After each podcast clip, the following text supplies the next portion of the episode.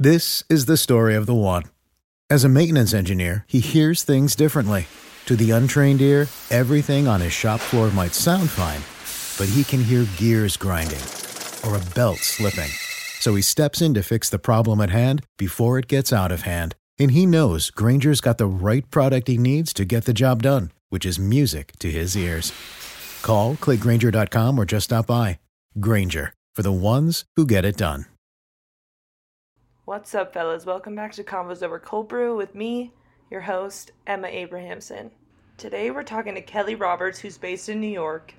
You may be familiar with her from the movement, the Sports Bra Squad, and she is also the founder of the Badass Lady Gang, which is a women's running community created to connect, motivate, inspire, and provide women with the resources and community they need to get active in ways that empower them. I love everything that she's about. She's super outspoken, and I think this, this is a great episode on body positivity. And for me personally, she's definitely impacted my relationship with running in my body, and I hope you guys get something out of this episode, so let's get straight to it.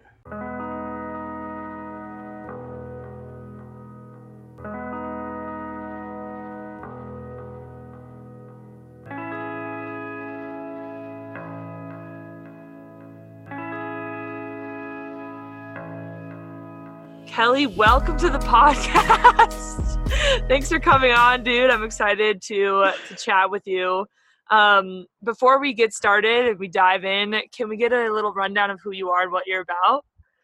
Yeah, my name's Kelly Roberts. I am the creator of a, a body positivity movement called the Sports Bra Squad, and then a big old badass community called the Badass Lady Gang, where we have uh, we have a training team, we have online communities, and we used to have in real life chapters, which are on uh, on hiatus right now while we try to survive twenty twenty.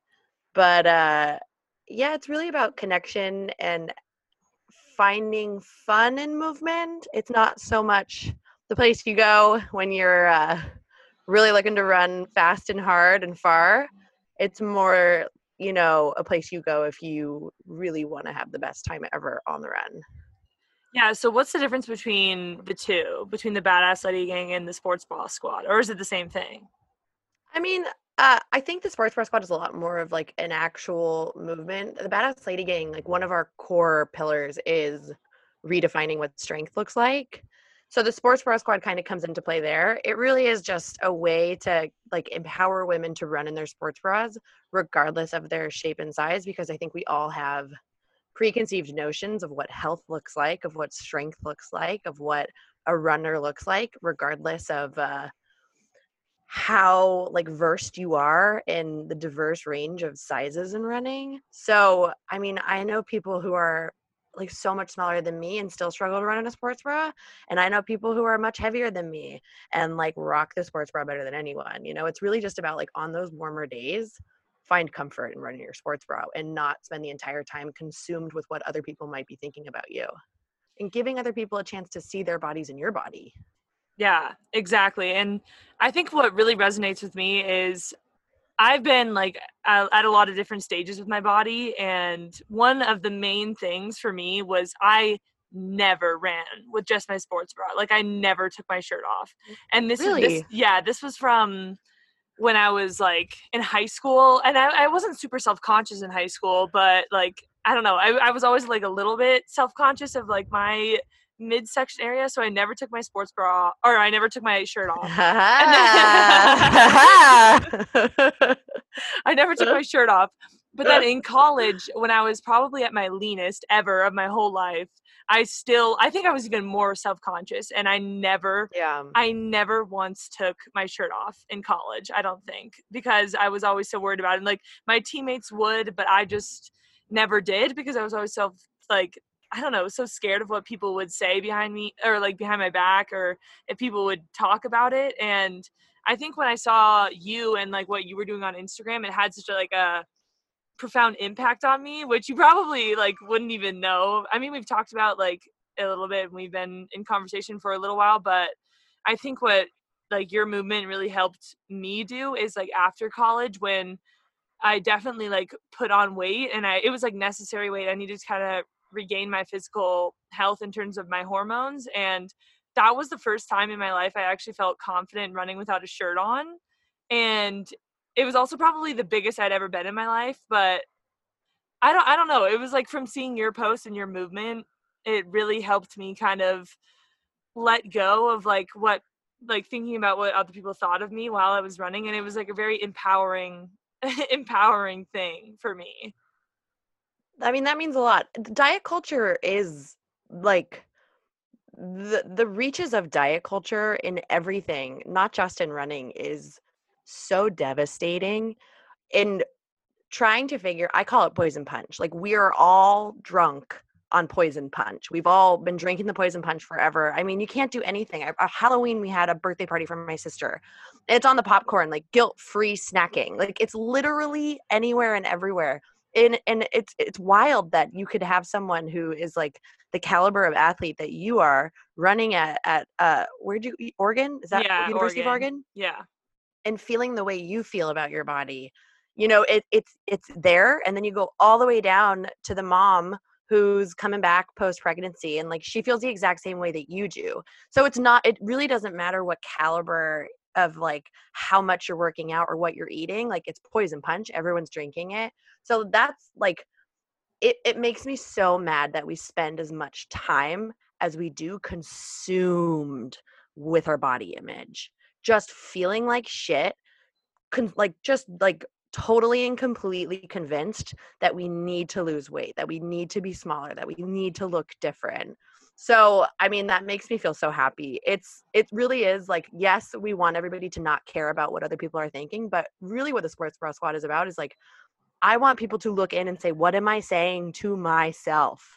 Because that's the dialogue that really matters, right? Like, when you really fix that, you don't give two fucks about what anyone else thinks about you. Yeah, it's not fun to like come in contact with, but you don't, you don't like look for like confirmation of all the horrible things that you're saying to yourself anymore. You just say like, oh, you're an asshole. Drunk on poison punch. I get it. I was there too. Yeah, exactly. Did you have like a moment in time where you just decided to start running with your shirt off, or was it kind of like you, because I know you didn't, you said that you didn't grow up running. No. Um, yeah. So I guess, I guess my question is like, what got you into running, and were you always kind of like this, I guess, in terms no. of like body positivity when you started? No, I spent my whole life crash dieting, starving myself, uh, making myself sick, taking diet pills. Like, I've done everything and anything to try to lose weight. I, I've always like been, I've always had a body type that wasn't skinny. I've always been healthy, but I never was skinny. And my sister is incredibly skinny. So for me, not understanding that we all have different body types, I would look to my sister and to like, I mean, I, I was born in, in eighty-nine. So like, I grew up with just like you, I mean, I'm sure you did too, with like Christina Aguilera, Dirty music video, like Britney Spears, like all like Beyonce and, and, and like everybody was wearing like those really low cut jeans. Everyone was like ridiculously skinny and like midriff, midriff, midriff. And we grew up, we grew up in the same town, for anyone who doesn't know. We went to the same high school. Did we overlap? No, I don't think I, I was born in ninety-six. So I was at okay. L C C for, well, ironically, it took me like eight years to finish high school. No, I'm just kidding. we, uh, yeah, I, uh, I, I was never athletic. I came from a very athletic family though. So that was really hard for me. Like, we came from a very like, be the best, whatever you do, like be the best, work really hard, really competitive. So whenever I tried anything that was sports, like I really wasn't very good. When I was in elementary school, I actually really liked running and I was really fast. But like when I went to middle school, I my body totally changed and I was no longer the best. And I think that for me, I didn't know how to contextualize that. So I just immediately stopped and was like, I hate this. This is awful and horrible and hard and I'm not the best. So I don't want to do it. So I didn't for a really long time. The only time I went to the gym was like to work out like a crazy person to try to lose weight, because I was always trying to look like my sister. I was convinced that I was doing something wrong because I wasn't as skinny as she was. We had the same genes, you know, like it didn't make sense to me that I didn't look like her. And I was just like constantly comparing myself to her. So I was constantly dieting and I would, I would crazy yo-yo with my weight. And every time I would lose ten, twenty pounds, everyone around me would tell me how great I looked. Oh my God, you lost so much weight. You look so great. when in reality, I was starving myself. I was taking diet pills. I was going to the gym for an hour twice a day, you know, like, like truly like lightheaded the entire time, like the most unhealthy. And then in, uh, after I graduated, after my first year of college, my younger brother died. And like, I didn't want to work out anymore. I just wanted to hide. I didn't want to run into anyone and have to like talk about it. Because whenever you run into someone, they're like, how are you? How was your summer? And I would have to be like, oh, really bad. My yeah. brother died. Wild, right? Like, and then you'd have to like comfort them because they're like, oh, I don't know how to handle this. Yeah. And you're like, you're okay. When really you want to be the one being like, it's me. Yeah. You yeah, should yeah. be comforting me. So I just hid and like, you know, we, we were drinking. So like, I just wasn't the healthiest. So I gained like seventy-five, eighty pounds pretty quickly. And I just like, for the first time was like, oh my God, this is going to be me forever. And I was so depressed. And my mom was kind of like, I already lost a kid. I can't lose you. You're very clearly like out of control and unhappy. I don't know what to do to help you. And luckily that semester I was taking this nutrition course and we had to log all of our food, not to like count calories, but to, so she could teach us all how nutrients and vitamins, like how it all works to make your body work, how our bodies are these incredible machines that how your nutrition, you know, keeps you alive and fuels you. So she saw pretty quickly that I was what I was doing and how I was eating and was kind of like, this is bad news bears. Like, what are you doing? Because I was doing a diet program, one of those fake diet programs where you like eat oh, fake processed foods yeah. to try to lose weight. And she was like, you can't eat this like fake bullshit brownies and cheese puffs that they give you all day long. You know, like that's no. So she's You're like, just, like you starving your body of nutrients. Yeah. And like, you're, you're trying to be in ketosis the whole time. Like it was just really bad. And, uh, and it was so expensive too. Like again, poison punch, poison punch, like expensive top, top shelf poison punch. And, uh, she offered to like make it my final, my final, if I like actually like took it really seriously, figured out how to make a diet that was healthy and fueled me and wasn't focused on weight loss. And it like totally changed my life. But it wasn't until like after I graduated from college that I like lost weight. I was going to the gym insanely still, you know, like twice a day in this like crazy attempt to make sure that I didn't gain weight back, making myself sick whenever I ate anything that I thought wouldn't like would make me gain weight. And I like just after I graduated from college, I fell apart. Like it was I I got my undergrad in theater, which is like Whoa. What, what am I going to do with my life? How do I pay back my student loans? You know, like it was the first time that I was like, who let me do this? Yeah. Where were my parents? Why couldn't I have those parents who were like, this is a terrible idea. Get a job. Like go, go get a degree. Like my parents were like, you can do anything, which I, I'm obviously kidding. And I'm very grateful for my theater degree. But at the time was pretty like sobering to be a bigger girl with acne scars and then like being like, I there's no way I'm ever going to be on T V or work in movies or like be a working actor. There's no fucking way. And uh, I moved home and was just miserable. And uh, yeah, I that's why I started running. I was like literally just desperate enough. I was so miserable and so like depressed and grief-stricken that I like went for a run and like decided I was going to keep doing it. And it was awful. Like so awful. So, so, so awful. The worst. Like I was that miserable that it was that awful. And I was like, this is better than sitting on the couch watching all my friends living their life on social media or going to watch reality television after work at my like shitty nine to five job that like filled me with dread and, and shame. So like I started doing it and then I ran a half marathon pretty quickly. Like after like two months after I started. Whoa. Like, I know. Crazy. Insane. It was at Disneyland and like it was total like spur of the moment. That's kind of fun though. It was awesome. Awesome and horrible at the same yeah, time. Yeah, that sounds painful and fun. And then a couple months later I ran my first marathon and after that I was like, dude, if I can run a marathon, like there's literally nothing I can't do. So I'm just going to go move to New York and figure it out. I'm just going to move to that. New York. I'm going to fucking do it. And uh, yeah, pretty quickly after that, I went viral for, during a half marathon, like taking selfies with hawk eyes behind me. I and think I, like, I one hundred percent saw that. everyone did. It was during Obama when we had slow news weeks. Mm. This was when you could like go online and not just like see the world on fire. Yeah. Remember that? Yeah, I do. Remember those days? Going viral was so easy back then. And like that created a blog, which turned into this. That's awesome. And then now is this your full-time job? Yeah, I've been doing this full-time for like five years. I didn't answer your question, did I? I don't even remember what my question was, but what I, I mean, you did a great job explaining kind of who you are and where you came from in terms of running. It's the day after the election, and I am telling you, I am not here. I think all of us are, are a little bit elsewhere at the moment. So. I am on eggshells. You and everyone else. So it's a really good time to record well. a podcast. I told, yeah, I'm not going to tell that joke. Never mind. Yeah, maybe just maybe just skip it. Um, how do you like living? It, how do you like living in New York, though? Was it a good decision for you?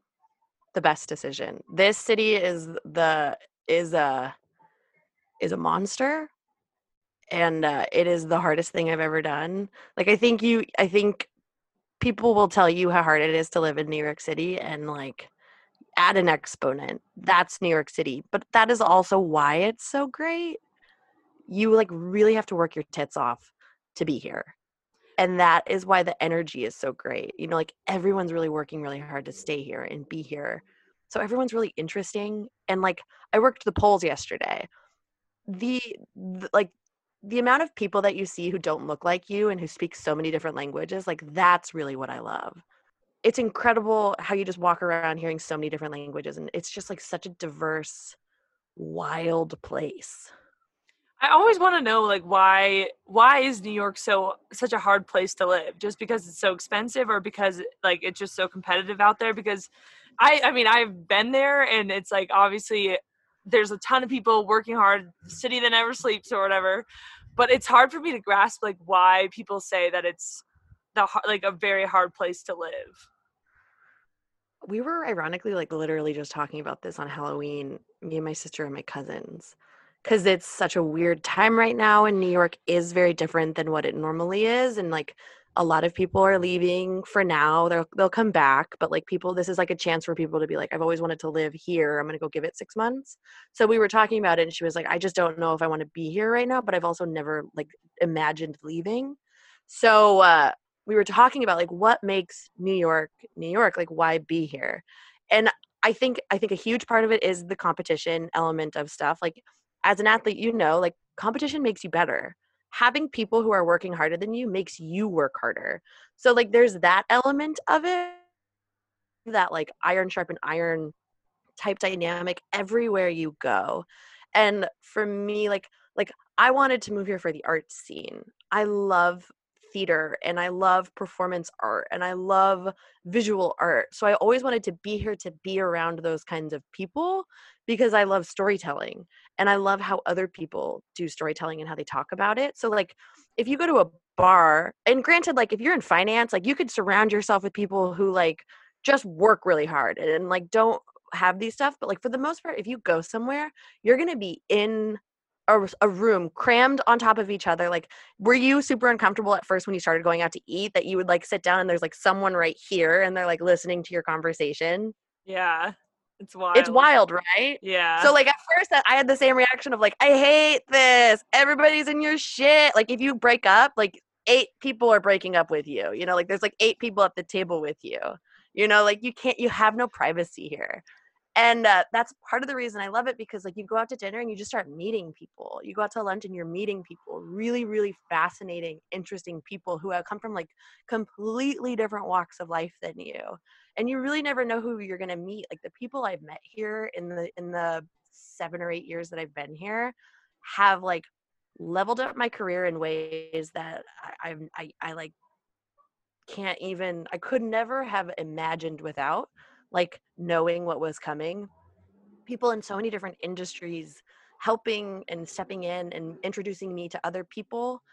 And I just like, I, I don't think you can get that other places. And that's not to say that other places aren't great and don't have things to offer. Like, look at you right now. Like, oh, a tree. I remember what a tree looks like.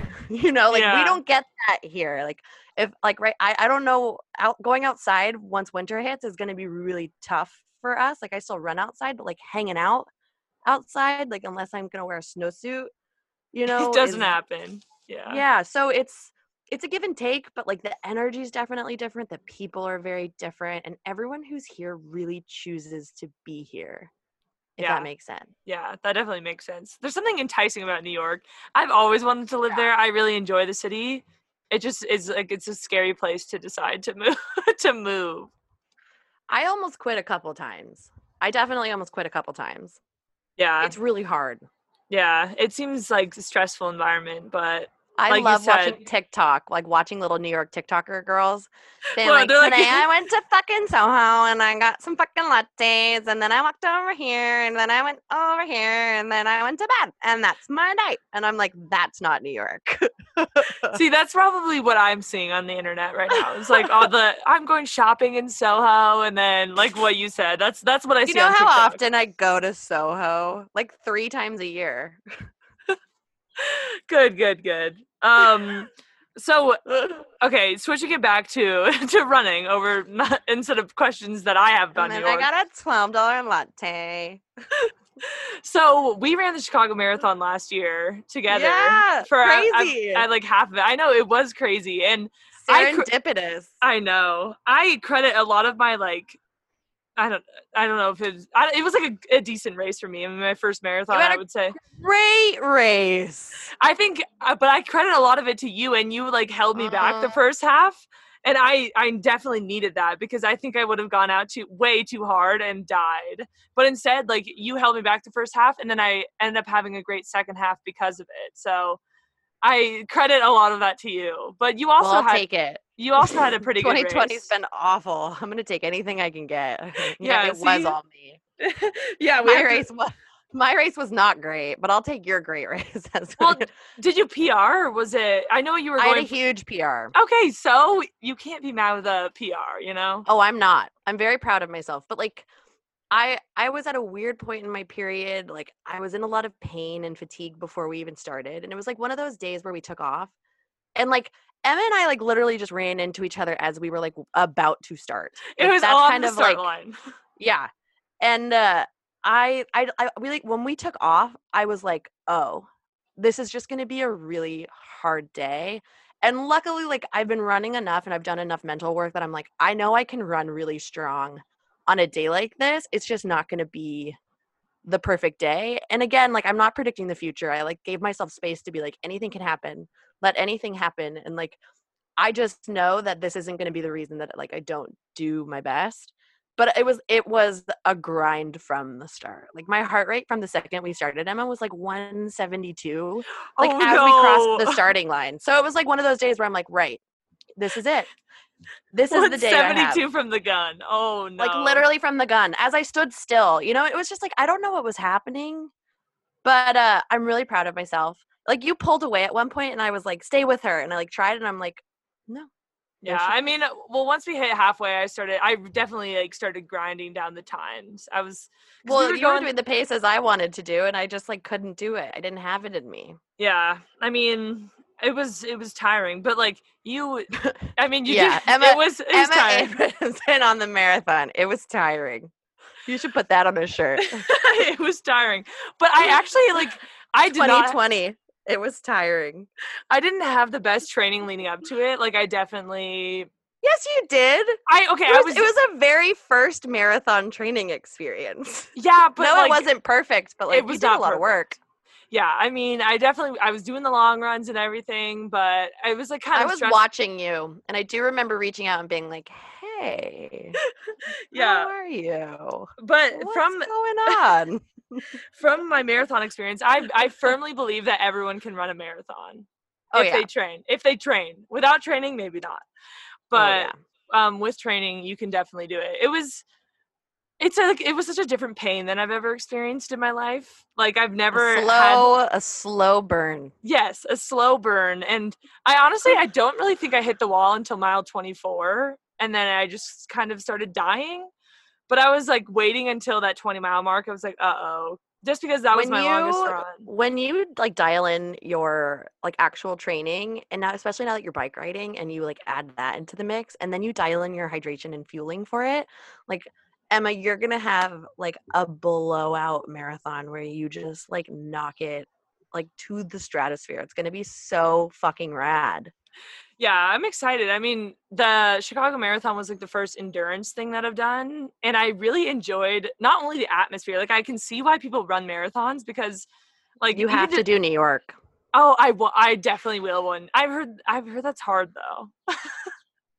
You heard a marathon's hard? No. That's so weird. I mean, I heard New York is hard. No. New York is hard. It's, it's very different than Chicago, but like y- you'll love it. Yeah. I mean, I'll definitely do it one day. I definitely want to run more marathons. I just kind of want to train a little bit better than I did for Chicago, but I don't have any regrets on Chicago. I'm The good news is there won't be any for a little while. That's true. So I've got a lot of time to, you know, build up the base.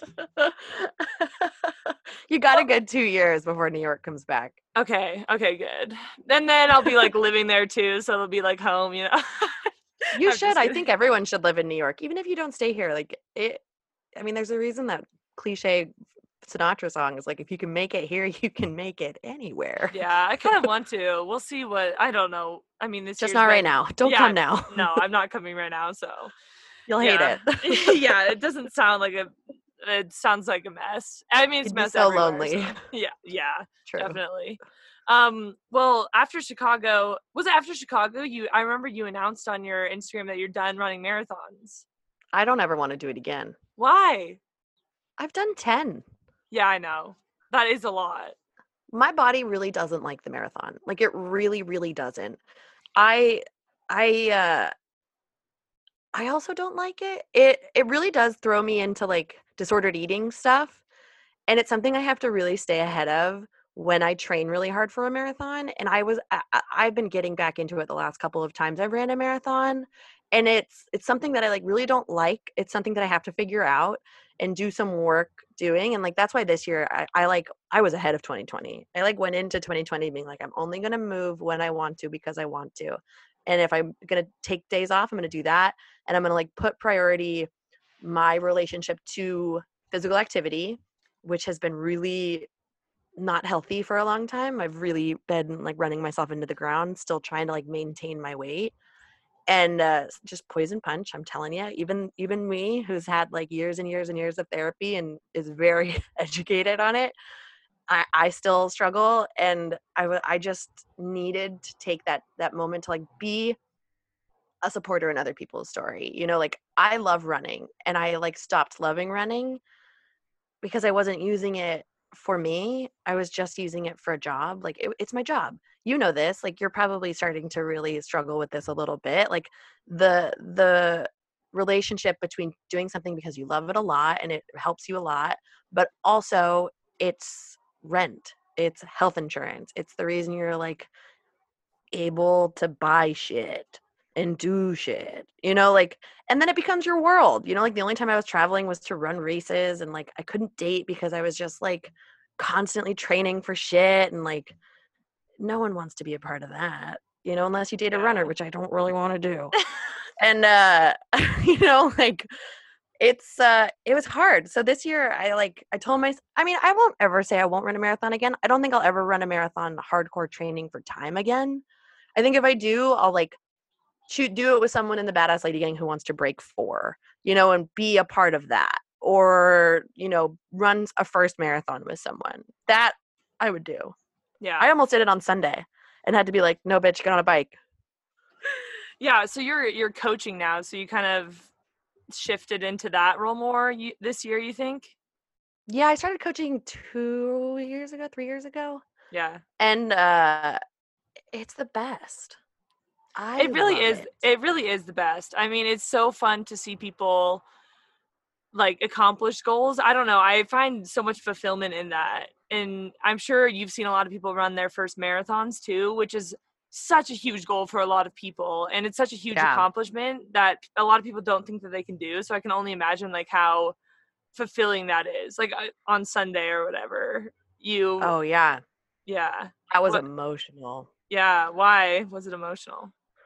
Sunday, this past Sunday, one of the girls that I coach, her name's Christina, who is just like, she's one of those people that you meet that you're like, you're not real. You are too selfless and rad. You know, she's a, she's a, she's Mexican, the parents of an immigrant. Her dad died of COVID this summer in Texas. Like, she was one of the stories that she had to say goodbye to her dad in a text message that a oh, nurse read to him alone. Yeah, it's devastating. And then she had to watch Donald Trump get it and say it's not a big deal, who had like the best treatment in the world after her dad was denied going to the hospital because it was over, it was full. He eventually oh. died in the hospital, but at first he was turned away. You know, so it's like she she wanted to run a marathon this year. She had already planned to run her first marathon after running her first half last year. And uh, then all this happened and she knew it was going to be canceled. So she stopped training, but then her dad passed away and she kind of emailed me and was like, I need something. I don't have anything right now. And I just feel like this, this would be a way for me to kind of like, I feel like it'll be a way to say goodbye. And I was like, I totally get it. I think if anyone gets it, you know, it might be me. Yeah. And, uh, and I was like, let's do it. So she, she like trained the best she could with three months.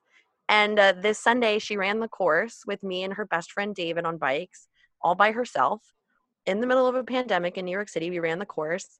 And uh, it was just like, I, I don't think I've ever been a part of something that, like, intense and rewarding, to watch her grind it out, a marathon. Could you imagine doing your first marathon all by yourself, stopping at stoplights? And it was incredible too, because like New Yorkers, you know, are out and about doing their lives and like they're all cheering for her, you know, like everyone's stopping to acknowledge what she's doing and cheer for her. And then there were people at the finish line, like the finish line was really emotional.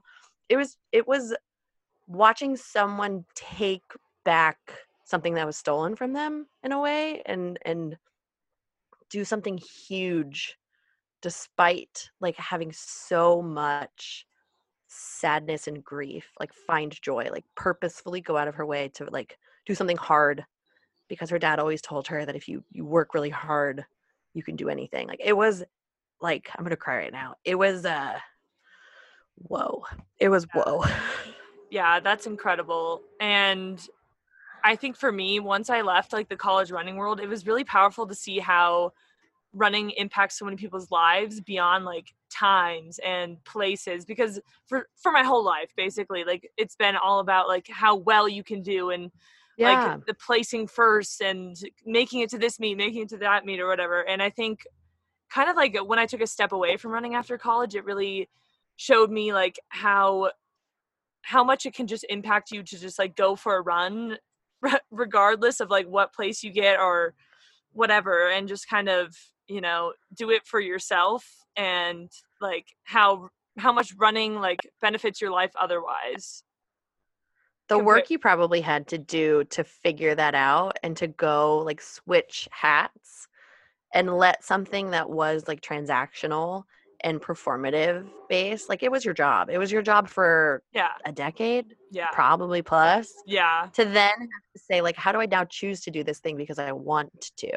Like, what does this give to me? And then to have it turn back into your job, and to exactly. not be in like an environment and a pressure cooker that helped you perform the best. Like, that must have been so wild.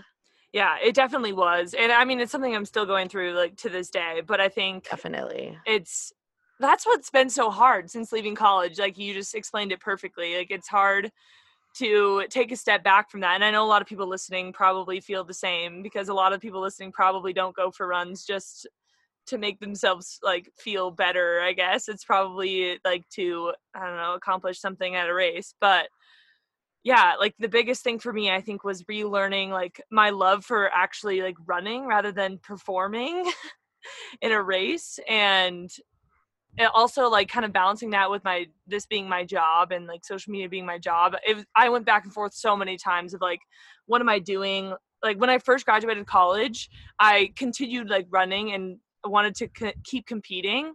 And that was like a mistake. I shouldn't have done that because I was burnt out and I knew I shouldn't have done that. But since I kind of had the pressure of like social media and everything, I just decided to do it. I was also living in Atlanta at the time and I like didn't have any friends or life, and running was the only thing I knew. And so I was like, no one prepares you for that though. No, like, no one in these schools being like, hey, you've never had an identity outside of this. So we need to talk about who you are. Who are you inside of this thing that you that you do, which maybe you do love it, maybe you don't. Maybe you are doing it because you're really good at it and you just think you should. Maybe you're doing it because outside pressure from parents or agents or whatever is so great. What are you going to do next? Like all of those conversations, I, I've never heard of them happening in colleges. Like I know you guys all have access to sports psychologists, but like it's wild to me that like people aren't helping you all develop identity as athletes so that you can have interests outside of that thing. When I was in college, one of my one of my favorite professors, who's like ironically one of my good friends now, he's here in, in New York.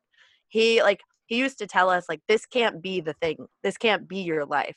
This has to be your job now. Like after you leave here, like this is going to be your job, which means that you have to have hobbies and things that you love to do outside of this.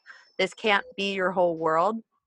And at the time, you know, like we're all like, we love theater. Woo! We we work, you know, fifteen hours a day because we fucking love it. Yeah. So it didn't make sense. And it wasn't until running became my job, something that I already didn't love. I loved to run, but I don't love running. Like I don't love the running world. I don't watch stuff. Like I don't really care. I love human interest stories, but like the greater competition of running, like I could give two fucking shits about it. And uh, it's just not something I, I get. I don't get it.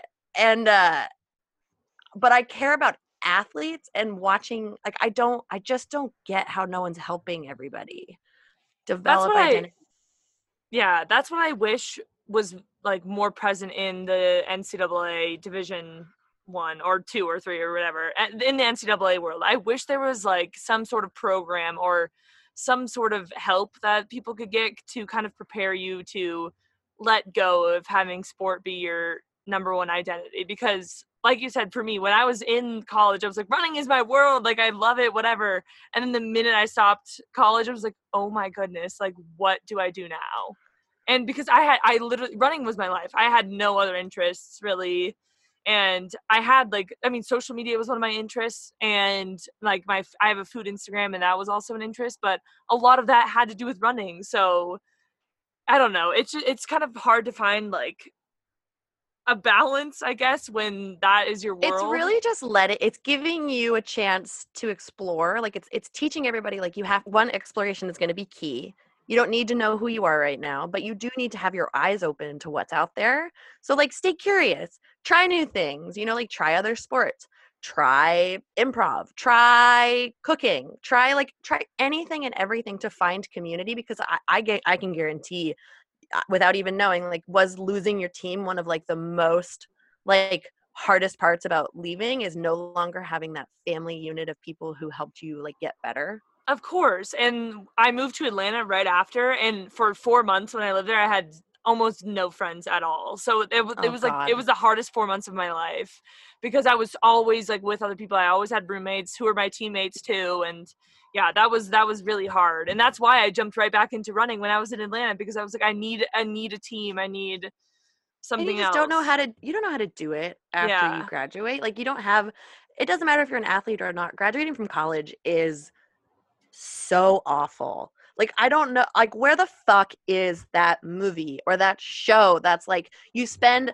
a dec, you spend twelve plus, you spend sixteen years of your life knowing what you do from nine, seven forty-five, whatever fucking time you wake up until you like go to bed knowing who you are. You're a student, you're doing this thing, you have whatever.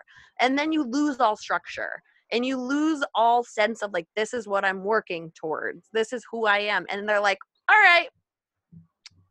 Have fun. Yeah, yeah, go, exactly. Go for it. And also, here's a hundred thousand dollars that you have to give us back. So see you in four months when that starts. Yeah, like there's nothing. And like I remember, because that's really that's why I panicked after I graduated. I was like, oh, what? What? own money doesn't come anymore?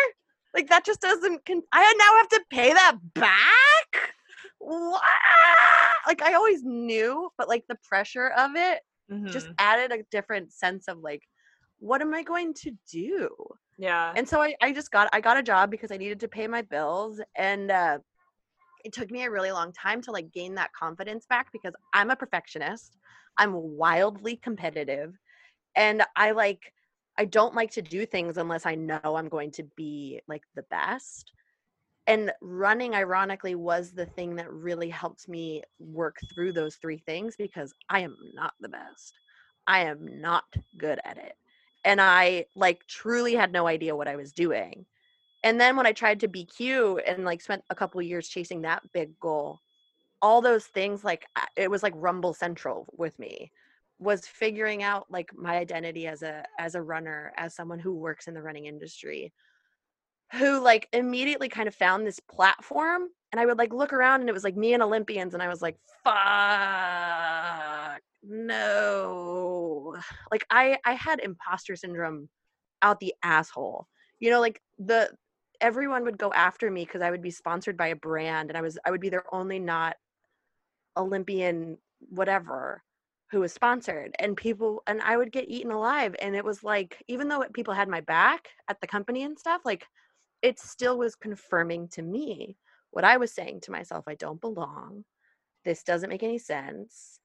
I'm an imposter. And it wasn't until like way later that I was like, oh shit, no, I, I, I'm good at this. The storytelling element of it and showing people how to unlock their potential and like find themselves and be bad. Daring to fail, like all this shit, like taking up space in a bigger body in an athletic space, like, oh, right, I get it.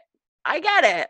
It's crazy though, because the majority of people that like use these brands are not Olympians. So that's why. Oh, it's I know. Like, so how could people hate on someone when it's like, what, well, ninety-nine point nine percent? Like yeah. You know, it's the same thing. It's that pie analogy where they, They think there's this amount of money for sport and I'm taking away from, you know, the cream of the crop. When in reality, no, I'm not. Yeah. You're appealing they to want, the majority. So it wasn't until I was like speaking at a brand at their like big global running summit, you know, like somewhere where I was already like, oh, I shouldn't be here. And I, before my talk, like the some bigwig of running was on stage doing, giving the deck about like the breakdown of how much money, money and where they make their money, like the trillions of dollars they make. And every year I'm like what they want to make next year. And he just point blank started talking about my audience and there's pictures of me in the deck. And I'm like, huh, wait a second. And he's like talking about the amount of people that run like their first five K every year and how that's the target demographic. And I was like, huh. So I should ask for a raise, right? and right like after that the was trillions where, of dollars slides, right? And I'm like, you pay me pebbles, and I was like, all right, well, okay, so Badass Lady Gang needs to be a thing, like that. That tells me that what I'm doing is right, and we just, I need to jump off that cliff that I'm afraid yeah. to jump off of because I don't think, I don't think I'm a, I'm serious enough to be in charge. And I was like, they think I'm serious enough to be in charge. They brought me here to talk about it, so fuck it. Like, I am doing this. Yeah. And, like, it was the best decision I ever made, but it, I waited a really long time for someone else to tell me I belonged, you know, which sucks. Yeah. How do you deal with um, hate comments? Because – do or do you get a lot of them? Because for me, it's, like, been a huge learning experience just, like, kind of being in the social media world, and I used to let them – eat me up. I got, I used to get destroyed just like oh, inside. I tried to, people tried to cancel me twice. How? I, uh, so when I got started, I, uh, like the day, I w- the day I went viral, I was, my first boyfriend here in New York City, we were like, all, we were on the rocks. Like I could tell he was, we were going to break up and I wanted to hang out with him. And he was like, oh, I can't hang out this weekend. I'm going to go cheer for this girl during the New York City half. She's running. And I'm like, what? You know, I run, like nothing would make me happier than standing on a corner banging a cowbell. Why can't I come? And I'm like, fuck it. I'll run the race and uh, I'll run by and be like, oh, hey, I'm running this. Like, how funny would that be? So I like bought a bib on Craigslist and showed up to the race and it was twenty degrees and I hadn't trained and I was still like a very brand new runner. So like the day before the race, I was kind of like, oh, I don't know. I don't know if I can actually do it. Like, I don't, I haven't really been running that much. It was my first winter. And I was like really freaking out. My sister was like, you'll just make it fun. Just have fun. And so there was a hot guy behind me. And so I took a selfie with him behind me and like ha- hashtagged it, hashtag hot guys of the New York City half, and did it every mile. And I never saw him during the race. Never saw him. And he didn't even go. But, oh, no. Like, I know. And uh, so like for a long time there, there, like I was called this bandit, you know, this person who bandited races. And it was really just because I, I I was buzzy in the running world because I'm an outspoken, bigger girl who isn't very good, and I was getting sponsorship deals. So a lot of a lot of people, like the very small small percentage of runners who take it really seriously, like really didn't like me. And there was a website that like went after me so many times and tried to cancel me because of, you know, that race. And then like if I jumped in a race and and ran a little bit with a friend, they would say I bandited the race. And like, they just went after me and hounded me forever. And, uh, and it was so hard. It was so hard that as someone who already was like, had all this imposter shit, to have like hundreds of people saying horrible things about me, horrible things about me, horrible things about my family. And then like, you know, I, I people make comments about my weight all the time. I'm really vocal about politics. People say a lot of shit about that. You know, like I think in the beginning it's really hard because you care a lot. That's why it hurts. You really care about what you're doing and you really care about the community that you're creating. You want people to like you, and not in the sense that like you want to be liked, but you care about what you're doing. So when someone says something that isn't constructive or is hurtful, it is hurtful, right? So like in the beginning, I don't really think there's anything you can do. You just have to start doing the work to realize that like not everyone's gonna like you. Hurt people hurt people. It's the way it is. And the way I try to do it is if the if the comment isn't constructive, right? Like if it's not like a constructive comment, you can disagree and you can make it constructive. But if there's like language in it that's actually hurtful, or you're like just attacking me, like you don't deserve my space. You don't deserve to be amplified. So I delete it. You delete I it? I delete them. Oh, shoot. I screenshot them and I put them in a file and then I delete them. Oh my gosh. Yeah. If I catch them. Yeah. I mean, I, I definitely. Then you can use it later in against them or like to like prove a point. Yeah. And then it gets like tons of engagement and you help other people.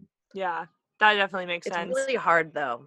I mean, I've, I've definitely gotten not over it. I mean, it still hurts when I get them, but like, when I first started, it you definitely get a, tougher, a thicker skin. Yeah, I definitely got a thicker skin. But like I, you said earlier in the episode, like it's hard to hear from, especially people that you don't know, like things that you're already thinking about yourself, and it just like confirms like what you're thinking about yourself, and you're like, oh my gosh, other people are thinking this too, you know. So that's just something that I yeah. have struggled with, but I definitely struggled with it more in the beginning. But just I don't know. My friend also reached out the other day, and she's kind of growing I always her social I media, always tell. So. She like felt like it was, she, mm. she was having a similar experience, but yeah. You know what I would tell both of you to do, and this is what I do and it helps me. If something like really gets to me, because sometimes one comment will like roll off my back, another one will like actually sit with me and it will hurt. Like when that happens, I'll, I'm a big proponent of journaling anyway. I think it's a lot of work and I don't love to journal, but I do think it's really helpful. Okay. I will write down the comment and then I'll just start to give myself like five minutes or three minutes or whatever to just like free range go and try to just write down what I'm feeling. And then from there, normally when I can see the text, I can see why why that's triggering to me. Yeah. It normally comes out. And it's always because it's either something I'm going through and I'm just sensitive, or they're they're saying something that that I'm saying to myself. That isn't yeah. true. It's not yeah. rooted in accurate self-talk.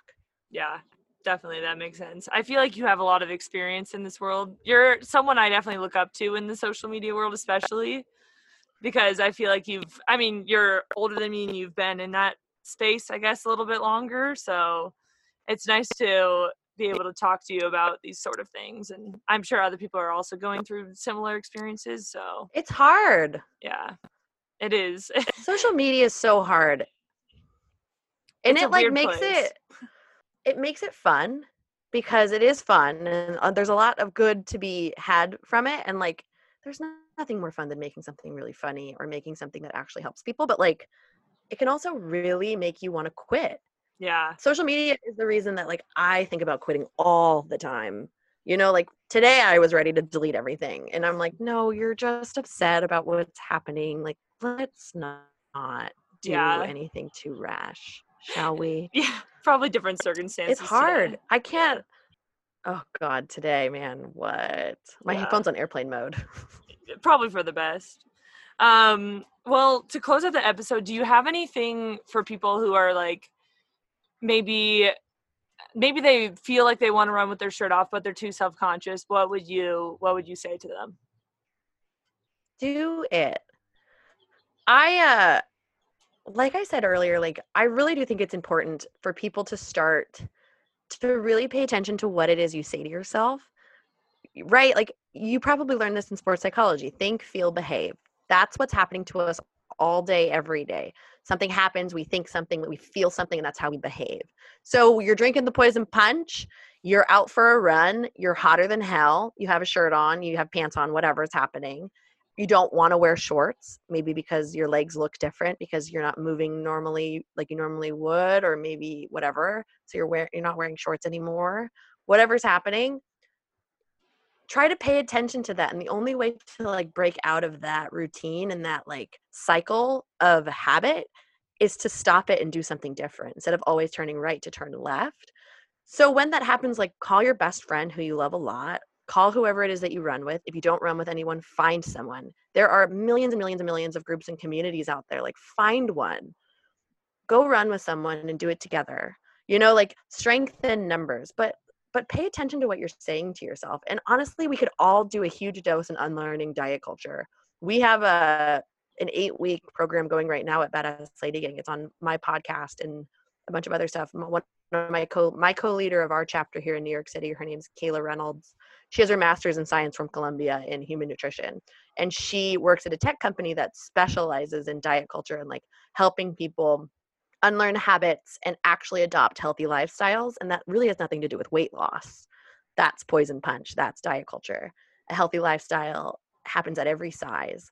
So she created this course to like help everyone through the holidays specifically try to, one, learn what diet culture is. How do you spot it? What happens? Why do we have so many weird, you know, like myths and, and rules about food and our bodies? Why is it that we feel like we have to earn food? Why is it that, you know, like if we eat something, we tell ourselves, well, okay, it's fine. It's tomorrow. Tomorrow I'll go for like a, a, a ten mile run, you know, like it's fine. It's going to be fine. I can go for a bike ride too. We do all this shit because we're all afraid of gaining weight, and weight shaming is a thing, you know, like we're, we're not here to pretend that if you're in a bigger body, that life will be, you know, like all rainbows and roses. It's it's a big problem that we shame people for their weight, but uh you you aren't. Kayla always likes to say like diets fail. You don't fail, diets fail you. And we've all been on diets our entire lives. So the fact that you're afraid to run in a sports bra isn't because you're you're like you need to work on your body confidence. It's really because like we've failed you, right? Like we've let this cycle of like horrible, awful messaging just continue forever. And it, it takes a lot of work to stop drinking the poison punch and really start to understand what your body needs. How do you listen to your body? You're already doing the fucking work. I guarantee you that anyone who listens to you is like running their tits off, strong as hell, kicking ass and taking names. Why don't they deserve to love the skin they're in? Everyone does, regardless of whether you don't do anything or you do all the things. But it, it's ridiculous. It, it's absolutely ridiculous that we spend so much time consumed with this. I'm not good enough. I'm not small enough. I'm not strong enough. No, love where you're at today, right now. Yeah, I love your message. And I'm really glad that you could come on and share it with all of us. And I think it's going to have a, a big impact on a lot of the listeners. And I know it's, it's definitely changed the way I thought about myself and the skin that I'm in and my ability to run without a shirt on. Um, such a simple task, but there's a lot behind it. And yeah, I just want to thank you for coming on and sharing that with us. So thank you. Thanks for having me. I'm so grateful for you. There, I mean, I told you this, there, there's no one in your space. You know, it's so fun to see you have the audience that you have and like really like take up space in your age group and be someone who came out of college into real life and like be that vocal person for everybody, because there really isn't a lot of, I mean, I don't, I don't know anyone who's doing what you're doing. Yeah. I mean, I found out a couple people here and there, but it's definitely, it's definitely a growing movement. So it's exciting. I mean, yeah. You guys need it. Yeah, definitely. Um, we're doing can, good shit. Thank you. Where can people follow you at if they want to be inspired and keep hearing your messages? I, it's, I, you're not younger than me, and yet I'm always like, oh, you youths. It's so weird. Oh, you youths. You're like the same age as me. Uh, you guys can uh, find me at badass lady gang dot com. That's the, our, that's the website. Uh, I'm on social at Kelly K K Roberts, Kelly with a Y, or you can just go to Badass Lady Gang and, and find me from there. I'm normally uh, promoting myself. As we all are on social media. Social well, media. We love oh, it. Oh, boy. Well, thank you so much for coming on. I really appreciate it. Uh, the last thing I need from you is, can we get a good old peace out, fellas, to close out the podcast? Oh, of course. Peace out, fellas. Thank you guys so much for listening to today's episode. I really appreciate it. Big shout out to Sandra T for supporting the podcast. I give one of my supporters a shout out in each episode. If you want to support the podcast, it really helps me out. The link is in the show notes. If you want to support the podcast in a free way, rating and reviewing on Apple Podcasts means the world to me, and I love just reading your guys' feedback. If you want to stay up to date with the newest episodes or also ask listener questions, follow at Convos Over Cold Brew Pod on Instagram, and I will hear from you guys in the next one. Peace out, fellas. This is the story of the one. As head of maintenance at a concert hall, he knows the show must always go on. That's why he works behind the scenes, ensuring every light is working, the H V A C is humming, and his facility shines. With Granger's supplies and solutions for every challenge he faces, plus twenty-four seven customer support, his venue never misses a beat. Call quick granger dot com or just stop by. Granger, for the ones who get it done. When you need mealtime inspiration, it's worth shopping Kroger, where you'll find over thirty thousand mouthwatering choices that excite your inner foodie. And no matter what tasty choice you make, you'll enjoy our everyday low prices, plus extra ways to save, like digital coupons worth over six hundred dollars each week. You can also save up to one dollar off per gallon at the pump with fuel points. More savings and more inspiring flavors make shopping Kroger worth it every time. Kroger, fresh for everyone. Fuel restrictions apply.